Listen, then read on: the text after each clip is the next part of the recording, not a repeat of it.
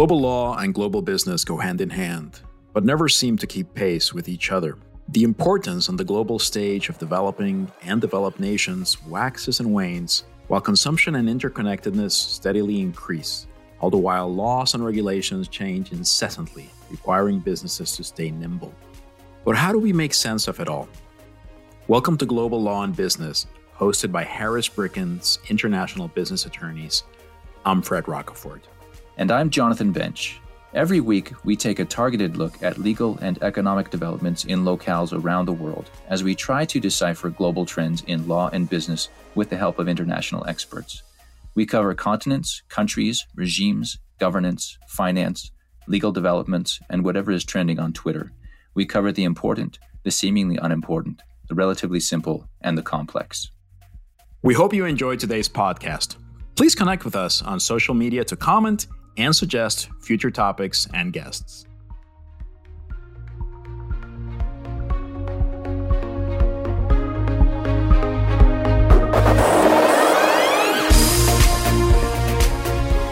It is our distinct pleasure to welcome to Global Law and Business Akshat Divatia. Akshat is an immigration attorney at our firm at Harris Bricken, where he assists companies that are trying to secure work visas for their foreign born talent. He also helps permanent residents preserve their status and become naturalized U.S. citizens. Akshat emigrated from India and is a naturalized U.S. citizen. He has lived on four continents and speaks five languages. Akshat, bienvenido al programa. Muchísimas gracias, Fred. It's my pleasure to be here. Thanks so much for having me. To get things started, could you please introduce yourself to our audience? And in particular, I'd love to hear about how your own experience as an immigrant impacts your legal practice. So, I'm a business attorney. Um, I help companies and their employees in their immigration and mobility needs. Um, my clients turn to me for you know help in hiring, transferring, retaining talent, um, and basically remaining compliant with U.S. immigration and labor laws. Um, I also help employees and their families obtain permanent residence and become naturalized U.S. citizens. Um, I really value being both an attorney and counselor at law. You know, these are uh, the attorney role allows me to represent clients um, in their legal matters, take them from point A to point B. Uh, but the counselor at law role is less direct. Um, but in my opinion, it's, it's just as important. Um, it's about listening to the clients. It's about understanding their both short and long term objectives, um, advising them about those potential consequences, you know, helping them with their strategy and uh, making sure that you have a direct line of communication with them at all times. Um, in virtually everything I do, I do pull from my experience as an immigrant to the U.S. I've also um, spent time both uh, living and uh, studying or working in Spain and Argentina. And uh, so, in virtually everything I do, I do pull from my uh, experiences as uh, an immigrant uh, to the United States and also my study abroad um, and exchange abroad experiences, both in Spain and Argentina. Um, I feel from those experiences that immigrants have to balance their hopes, their dreams. They have to be diligent. They have to be patient. They have to be proactive. Um, anytime that they're seeking a new life um, or a temporary stay in another country. And that journey itself is humbling. And I do feel very privileged to be able to navigate them in those voyages. Akshat, you refer to the U.S. visa classification as an alphabet soup. Can you give us an overview of how visas are classified? What are some of the main categories that an informed person should know about? Yes, so the US visa system is lettered from A to W. And in the business bucket, you find uh, exchange and training visas, study visas, employment, and investment visas. And in the family bucket, you find visas for fiancés, for immediate relatives, and these are the spouses, children, and parents of US citizens. There also are visas for victims of trafficking and crime, and diversity visas for individuals of those nations that have a historically low rate of immigration to the US. So within these buckets, you have both non-immigrant visas and immigrant visas. The non-immigrant visas are of a temporary nature, and the immigrant visas provide a pathway towards permanent residence, known as a green card. Um, non-immigrant work visas essentially require that there is a bona fide need and that the individual meets each regulatory criteria for that particular visa. So you have um, you know, the most common non-immigrant visas are E2, which is for investors of countries with which the U.S. has treaties of uh, friendship, commerce, and navigation. You have H-1B specialty occupation visas. Um, you have J1s for exchange visitors, postdoctoral researchers, au pairs. Um, J1 is an umbrella category that includes a lot of uh, short-term exchanges, uh, interns. Uh, then there is a visa for uh, intra-company transferees. That's the L1 visa. You have the O1 visa for individuals with extraordinary ability in the arts, sciences, business. Um, you have a visa specifically for athletes and support personnel. That's the P1. Uh, there is a religious worker visa, R1. And uh, lastly, there's a TN visa, which is uh, essentially for US Mexico Canada agreement. Um, so NAFTA, as it used to be called. Um, now it's known as the US Mexico Canada agreement. Uh, it's for professionals from uh, these countries to come and work in the US uh, on a temporary basis. So that's non immigrant side. The immigrant work visas require the employer to prove that the you know uh, labor market, the U.S. labor market, and these are American workers, green card holders, um, were not available after a labor test was performed, um, thereby paving the way open for uh, the immigrant uh, candidates to get uh, green cards. Uh, the immigrant work visas also include uh, for you know for people who have extraordinary ability and they can bypass this labor certification uh, process, this good faith test of the labor market, uh, and the uh, the extraordinary ability process allows them to get a green card uh, by by providing evidence of of their their qualifications. Would you say that the U.S. marketplace, if I can use that word, is our visa marketplace on par with other countries? Are we more advanced, less advanced? Are we more stringent, less stringent? Can you give us kind of a global lay of, of what that looks like from your perspective? Yeah, that's that's a great question. Um, you know, I'd like to start by saying that, of course, U.S. has been built on the backbone of immigrants. Um, even today, from the food we eat, the house we live in, the technology we use, uh, the influential role that immigrants play uh, in each of those aspects just cannot be overlooked. In my opinion, the U.S. does remain a nation of immigrants. You know, no other country can surpass the combination of educational and entrepreneurial opportunities, upward mobility, the institutional stability, the heterogeneity, and global recognition that the U.S. has. Um, of course, in tough economic times throughout history, you know, we've seen that immigrants are always the first to be blamed. Um, and, and in that sense, we have experienced that in recent times, the USCIS decided to remove a passage from its mission statement um, that indicated the words "a nation of immigrants."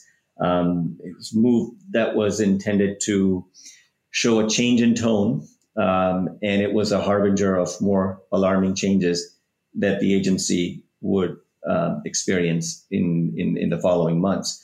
Uh, but ultimately, I feel that you know U.S. cannot shed itself of its immigrant background. It is built on the backbone of of, of immigrants, and um, you know at the same time, I feel that no country can also rest on its laurels um, and continue to remain in that privileged position. I feel that the more insular that U.S. has become, uh, the more it cedes to other nations that are trying to compete for the same talent pool. Um, and, you know, I have two concrete examples. I see this in the immigration context uh, frequently where um, individuals who attend, foreign nationals who attend uh, American universities, and if the immigration uh, system is not welcoming, does not allow them to get work visas, um, then they look for opportunities outside the U.S. And uh, our loss, United States' loss, has been uh, Canada's gain. You know, Canada has really benefited from taking on, taking in rather, uh, those individuals who uh, have U.S. degrees but were unable to find employment, did not get their work visas approved, um, and and so they have uh, a provincial nominee program that has become a very popular option for skilled workers to immigrate to Canada. Um, there are also case studies uh, of private Canadian companies swooping in for highly skilled foreign born workers uh, whose visa applications have been denied. Um, they then they are moved to Canada, um, and you know the workers then are contracted back to their U.S. companies from Canada. They they they're they're fast tracked to get work visas, and essentially they're providing their services remotely from Canada. They're in the same time zone oftentimes, and um, it is an arrangement that is a win-win because the U.S. client and customer uh, can can get uninterrupted access to them, uh, and at the same time, these individuals don't have to worry about work visas, and ultimately, their back end um, payroll, legal issues, tax, HR, all that is handled by Canadian companies that is um, that is uh, arranging for this particular type of relationship. And I think that Canada is betting on the fact that foreign workers that come to Canada because of their U.S. visa problems they will opt, certainly in the long run, to settle there, to raise families there, and generate enough um, opportunities uh, and entrepreneurial uh, ventures that that simply put, you know, will uh, help Canada, you know, bridge the gap between itself and the U.S. So um, that's Canada, and and the other experience that I have is with uh, Chile. Uh, I feel like the Chilean government uh, has been investing in technology infrastructure, modern connectivity, um, global integration, and you know they're breaking down tax and institutional barriers, um, educating its own citizens um, to to speak English, to communicate in English, um, and uh, it's not an accident. You know, if you look at their economy, just the way that they've had a high growth rate in Latin America uh, in fact, the highest growth rate in Latin America. Um, they are the first Latin American country to join the OECD. Um, there's low country risk. Uh, there's generally an institutional and financial stability. Um, it's a very pro business environment um, that has attracted uh, the big tech. Uh, you have Microsoft, Oracle, Google, and Amazon Web Services. They all uh, have operations in Chile, and their presence has attracted um, mid to smaller companies that that that uh, operate in that ecosystem. So Canada and Chile are just two examples of where you know if, if a talent pool cannot operate in a particular country, that pool will operate wherever it can. And I think those countries have recognized that and and and made structural changes uh, to accommodate that talent. Akshat, to what extent, if any, do you think the pandemic has accelerated these trends? I ask because over the course of the past two years, I've seen um, countries advertising the fact that they are good locations for uh, the, what do they call them digital digital nomads and and things of that sort. And most of what I've seen is does seem to have a certain short term quality to it. I, I, I don't think any of that has has really developed, at least as far as I know, into more more structured programs that allow um, digital nomads to to eventually opt for uh, for residence or, or, citizenship elsewhere. But do you think that when we look back in a few years, we will see that the the COVID nineteen pandemic helped spur some of these um, movements of of talent around the world? That's a great question. Yeah, absolutely. I, I think, you know, if you look at it um, as a trend in the US itself first, where, uh, you know, the ability to work from anywhere is essentially allowing people to not remain, you know, in pockets uh, in, in the large cities, but instead to go to places that are more affordable, that can offer uh, more space. Um, and that flexibility, that ability to, to uh, you know, have a source of income, a higher income, and then the ability to live in a in an area that has a low cost of living, that really is it's uh, is a trend that I see in the United States. Um, and if you then extrapolate from there, and you see that same trend happening in the world as well, with individuals um, who are more adventurous, uh, end up you know traveling to uh, more exotic locales. And I think the the um, the driver there is not so much the affordability, but also the quality of life. Um, and so when you see, you know, people um, moving to islands and moving to uh, tropical countries where they can, you know, they can work during the work hours, but they can truly enjoy what the country has to offer. Um, that I think is here to stay to some extent. I, I think that, you know, there are trends, like all trends, um, they're not going to continue on forever. Um, I do believe strongly in the pendulum effect, where um, ultimately it's going to have to recalibrate.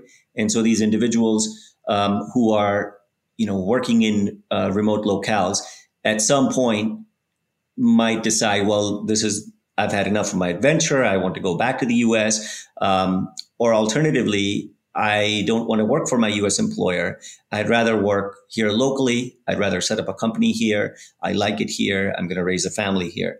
So I think the pandemic has really made it possible for people to become more adventurous. I think that, you know, from a technology side, and I have a lot of technology clients, um, when the pandemic happened, uh, there were no issues for us to have meetings and to communicate through Zoom or Teams because um, they're the ones who had enabled that particular ability. So uh, I think that the pandemic has helped more people get used to that form of communication, and um, you know, the more people hear about uh, adventures that their friends or family members have taken, I think that people once it's safe to travel might want to do that and say look i i can i can cut the umbilical cord. I don't have to be here. Um, i can be anywhere else and this is a great opportunity and and i'll try it. So i i, I think that uh, that is most definitely a positive trend in my opinion that has come about as a result of the of the pandemic. So akshat let's turn to the big picture. You mentioned that change uh, in the um, uscis mission statement and how that um, perhaps reflected broader trends that were that were going on at the time. Since then, we've we've had a change of administration, and there is certainly talk about how there's been a, a change when it comes to to the immigration policy. I guess the first thing we should do is check in with you and see if, from your perspective, you do see uh, a change when it comes to immigration? And if there is, is it a change both in tone and in substance, or is it mostly uh, a matter of, of, of tone? And and related to this, um, maybe sort of stepping back even further, uh, how much did things really change under the the Trump administration as opposed to earlier administrations?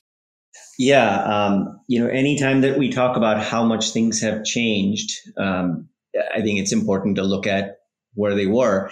And if we look back under the Trump administration, you know, that also felt like a drastic change uh, compared to how things were done in prior administrations, both Democrat and Republican.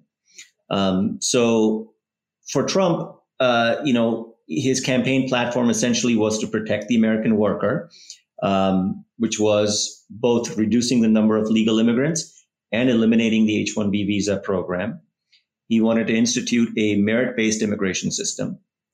Um, and, you know, the, so there was talk of, in some uh, audiences, there was talk of eliminating the H 1B visa program and other business friendly um, audiences, he had mentioned uh, limiting visas, H-1B visas, to only the highest skilled workers, which translated to the highest paid workers. Um, and and there was a question of also retribution and deterrence. Um, you know, stop issuing visas to everyone from those countries that refused to take back uh, the individuals who had immigrated uh, unlawfully from those countries. So uh, a way to kind of punish them uh, if they refuse to cooperate and take back those people. So certainly those themes um, resonated with the base. And uh, to put those policies into effect, to put that that plan into effect, um, he relied on on advisors and on data that um, helped you know make it easier to um, institute those changes, to propel those changes. Um, it, ultimately, though, what ended up happening is that you know no new immigration laws were passed, and so everything, uh, all the changes that came about were um, through administrative action. So there were you know expansive uh, executive orders. Um, for instance, the Buy American, Hire American Order BAHA, um, which uh, just you know allowed the adjudicators with virtually a blank check to to deny immigration benefits, to deny visa applications, um, without having to fully justify, um, you know, what is might be an issue with a particular case. Um, just that, in our opinion, um, this is in violation of the the BAHA executive order. Uh, we would see that often. Um, there were also agency internal agency memoranda um, these were uh, crafted to uh, remove deference, um, to rescind deference that's given to previously approved petitions. Um, in other words, you know, if you are applying for an extension of status, then the prior petition that gave you that status carries weight. And instead of that, the uh, the agency memoranda said, nope, we're not going to give any deference to prior petitions um, every time you file a petition, any petition, including an amendment, including an extension, um, we're going to review it de novo as if it's been submitted the first time. And it resulted in a lot of, you know, crazy decisions, um, and impact uh, on, on, on foreign nationals. Many uh, uh, individuals from India and China who are stuck in visa backlogs, and that's because there's a per country cap on these on these uh, visas. Uh, and because of the uh, the demand for visas from those countries, there's there's a huge backlog which which runs years. Um, and uh, individuals in the meantime can extend their H-1B status, uh, remain in the U.S. until they get a green card. Um, and uh, for those individuals, there was you know there were decisions where they may have had extensions approved over the last seven years, but then all of a sudden they would be stuck with a denial because no deference was given to those prior petitions and things were being renewed de novo. Um, and uh, in, in addition to that, the administration had also imposed, began to impose in-person interview requirement for all employment-based green card cases. And, uh, and that was something very novel. Um, it was creative, but it achieved the end result, which was to frustrate the system, to slow things down, you know, it's like constructive eviction where a landlord doesn't evict you, but um, instead locks you out, turns off the heat, doesn't deliver the mail, you know, makes you fed up with the whole process with the with your living arrangement. That you say, you know what, I, this is not worth it. I'm out of here. Um, and that was essentially the objective, uh, and it worked. Uh, these in-person interview requirements uh, not only slowed things down for uh, employment-based immigrants. Uh, so as context, prior to that, you know, these employment-based cases would be adjudicated by a service center. Um, you know, the employers would have gone through extreme vetting uh, and and uh, documented the eligibility, done the labor market test. I mean, gone through a lot of lot of different requirements, satisfied them, and then the end result is that the green card would have been mailed to the applicant. Um, instead, by imposing the in-person interview requirement prior to the issuance of the green card, uh, what resulted was that the local offices were overwhelmed with these uh, interviews. And it slowed things down also for family immigrants, uh, marriage based applicants, uh, those who are applying for naturalization. Um, just to give you an example, in the Seattle area, the uh, processing time for a citizenship for naturalization application was typically about four months, four to six months max. And when these in-person interview uh, requirement was imposed for employment cases, that processing time ballooned to about 18 months. So, um, So most certainly, it had a very uh, negative impact across the board.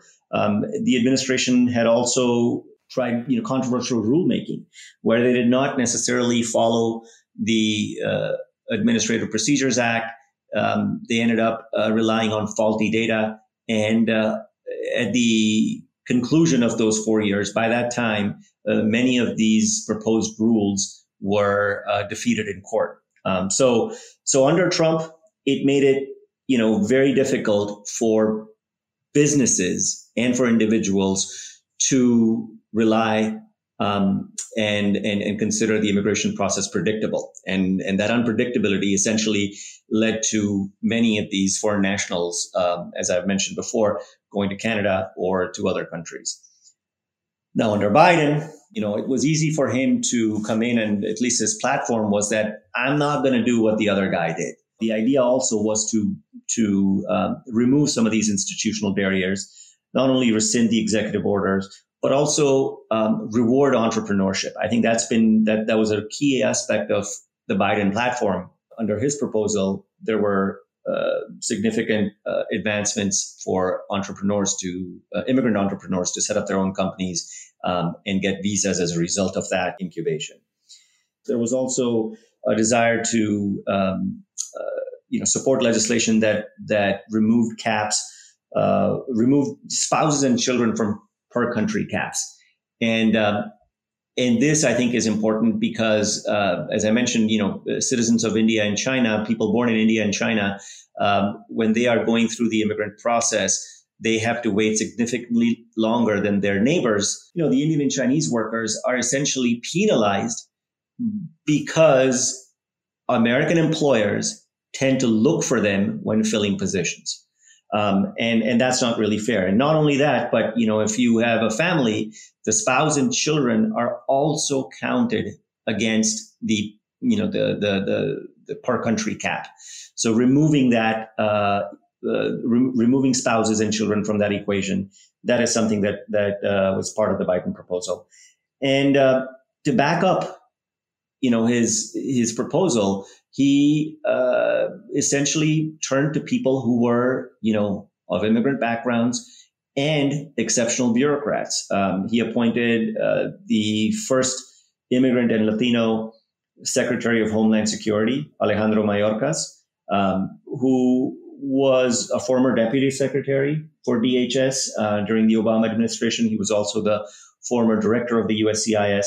So he had the institutional knowledge um, and the immigrant background to say, look, the tone is going to be different. We are um, going to spend time, resources, and train workers uh, within the agencies. So once uh, Biden took office, you know, he had promised that he would take certain actions on his first day in office, and and he lived up to that. He rescinded the travel bans uh, that were in place at that time, um, and on day one, he sent an immigration bill to Congress, the U.S. Citizenship Act of 2021, sponsored by Bob Menendez from New Jersey and Linda Sanchez from California. Um, and that legislation uh, included provisions to reduce lengthy visa backlogs, to improve protections for uh, immigrant whistleblowers, uh, allowed for you know STEM graduates, uh, doctoral STEM graduates from U.S. universities um, to not be counted against the uh, per country limits. Uh, and there were a lot of other proposals that were common sense proposals that were designed to make the system less frustrating and to reward people for having immigrated lawfully. Um, but I think the big problem that the Biden administration has faced uh, is that you know the pandemic has not gone away and then the momentum has waned. You know, the Delta variant um, certainly had a huge impact. Uh, USCIS offices were closed. Consular posts, Fred, you mentioned, you know, from your prior experience as a consular officer, um, what we heard from other consular officers is that, you know, during the pandemic, they didn't have the flexibility of working from home because um, they were, you know, working on sensitive material. Um, they did not have you know the the security, built-in security uh, in the VPN to be able to review visa applications from home. So they were stuck with going in, um, and if the countries in which they were had restrictions, then that meant that the offices were closed and the cases were uh, just piling up and sitting there. Of course, the political polarization um, has impacted uh, the Biden administration as well. You know, the battle not only between Republicans and Democrats, but also within the party between the moderate and progressive Democrats. Um, the uh, the the battle between you know doing things for legal immigrants versus doing things for those who are here unlawfully. Um, that is also uh, you know reason for paralysis, if you will. So I describe what has happened under the Biden administration as marching in place. You know, um, there was a lot of uh, desire to to undo things and uh, you know bring about meaningful changes, but because of both the political situation and the pandemic, that has not really uh, come about as we as we thought it would. Um, so for you know, immigration practitioners, I think what we're relying on a lot more is um, litigation. You know, I, just just running up to a parent and complaining about a sibling. Um, that's essentially the, the the practice that we have to engage in. Um, you know, look, we filed this X days ago. Uh, it's been pending well beyond the reasonable time. You know, we ask for the court to, to step in and, and, and help uh, with this particular adjudication and that has resulted in in uh, cases being reviewed. Uh, we also rely on uh, contacting congresspersons um, to see if they can move things along that might be stuck somewhere. Uh, and um, and you know many of these uh, provisions under Trump that were not already dead uh, by the time that Biden took office. additional litigation has come about that has um, that has sped things along, uh, forced the USCIS to adjudicate uh, unused visas. Um, so, you know, the, the moral here is that as immigration lawyers, we cannot just sit there. We are advocates in that true sense of the word. And um, we want to be able to use any and all means possible to make sure that our client is not the one without a chair when the when the music stops. I'd love to hear about your experiences in Argentina and Spain. I, have heard a few stories from time to time, but uh, I'm very interested in, in what you found. Uh, you know, you learned the languages, or the language, uh, Spanish, and probably different dialects or different word choices. Um, can you tell a little bit about uh, your time there? Yeah, those were um, those were both wonderful, formative experiences for me. Um, I first went to Barcelona while um, I was in college on a semester long study abroad. Um, I lived with a host family there. Um, and it's only a slight exaggeration when I say that I learned more in my first six days there than I did in six years between between high school and college in the U.S. Um, you know, living with a host family most definitely helped me. Um, the family was, uh, you know, insistent that I speak the language. Um, so much so that at times we would not begin eating at the at the dinner table unless I can talk about how my day was and, um, you know, say what I'm going to be eating. So uh, I learned I learned real quick. Um, it was also my uh, first time in Europe, and uh, I was smitten. You know, I for me, the Mediterranean culture mixes elements of both the East and the West. Um, my upbringing in the East, but uh, my immigration to the West, you know, I, I, value both the East and the West and, and, and those experiences that I've had in the Mediterranean, in Barcelona, in Spain. Uh, what I found was uh, that the culture was had similarities with, with the Eastern cultures because of the deep bonds that exist both, you know, within and between families, uh, neighbors and friends. And then uh, also because the societies were less mobile. Um, less nomadic. You know, in the U.S., it's it's quite common for families to to move um, you know, at the drop of a dime, if you will. But but uh, both in Spain and in in uh, in India, where I grew up, that was not the case. So uh, that lack of mobility or the lack of um, just picking up and moving does build stronger, deeper relationships. Um, but the Mediterranean also, to me, represented the West in many ways because of the progressiveness that I observed both in the mentality of the people and the institutions at large. Um, for example, I could never imagine, you know, living at home with my parents as a teenager in India and being able to regularly stay out until the wee hours of the morning with my friends. But but that was the case in Spain. In fact, my host mother, who was uh, an elderly woman, had no problem, you know, unlocking the door when I would uh, get back in the early hours of the morning. So uh, so it was a very rich, enlightening experience for me. Um, you know, after the Spain experience, I was bit by the travel bug. And then a few years later, I got the uh, chance to be in, in Buenos Aires, Argentina for a year long uh, Rotary Foundation ambassadorial scholarship. So this was kind of like serving as a student ambassador, taking courses. And uh, the most important premise of that particular uh, scholarship was that I had to give uh, presentations at various Rotary clubs. Uh, and metropolitan Buenos Aires, uh, if you've been there, you know, it's, it's, it's a sprawling city and there are more than 40 Rotary clubs in the area. So, um, my calendar was pretty much booked.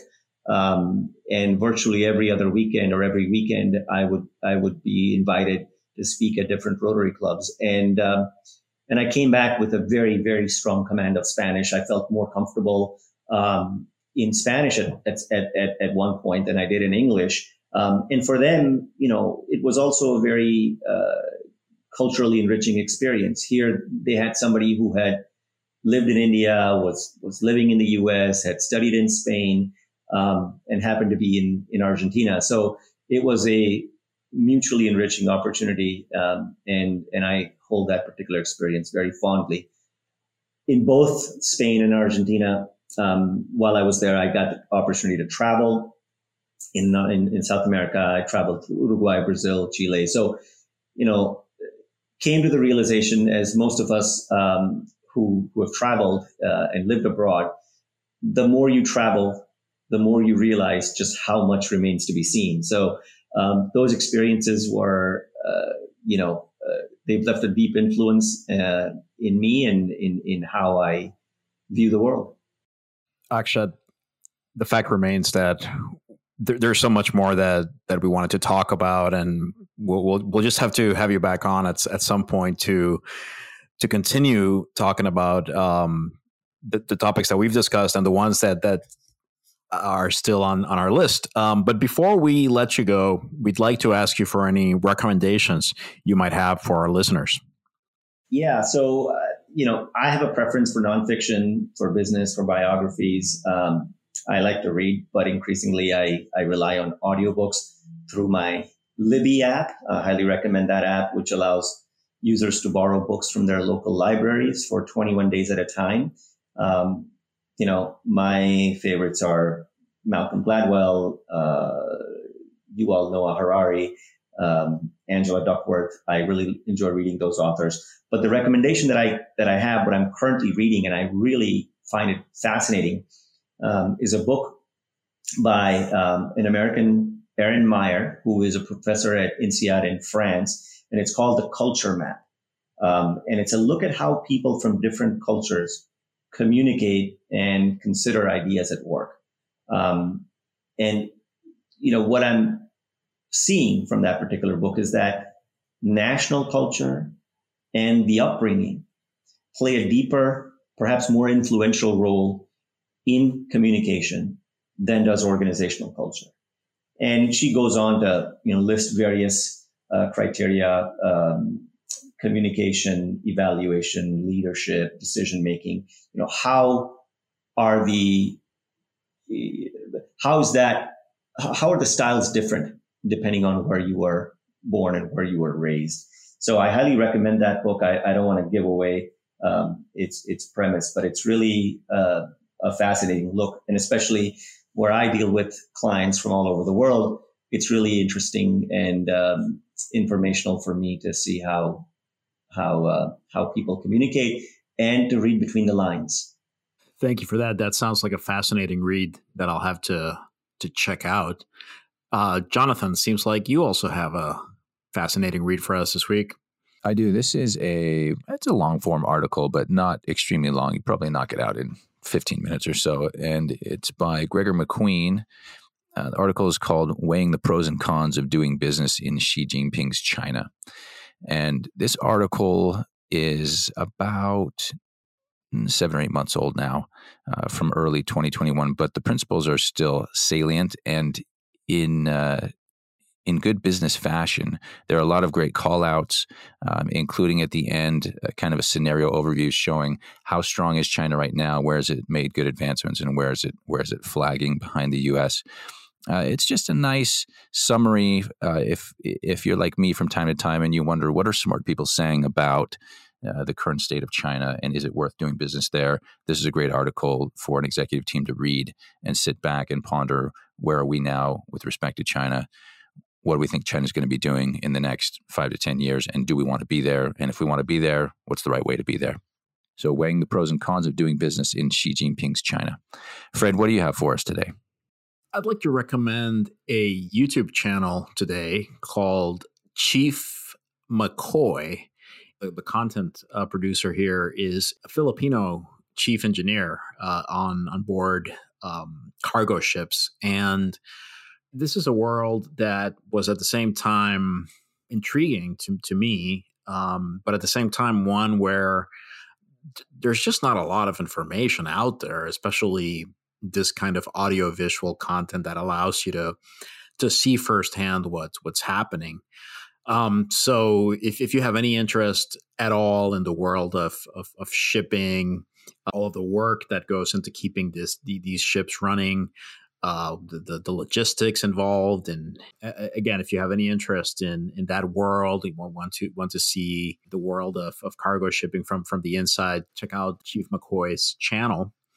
On that note, uh, I'd like to thank Akshat for joining us on the podcast. It's been a real pleasure. Thank you, Fred. Thank you, Jonathan, so much for having me uh, on. It's a privilege. Global Law and Business is a production of Harris Bricken. The team includes Madeline Williams and Michaela Moore. The music is composed by Stephen Schmidt. If you like the show, subscribe on iTunes and leave us a review there. We like to hear what you think of the show, and it helps new listeners find us. Tune in next week for another episode. We'll see you then.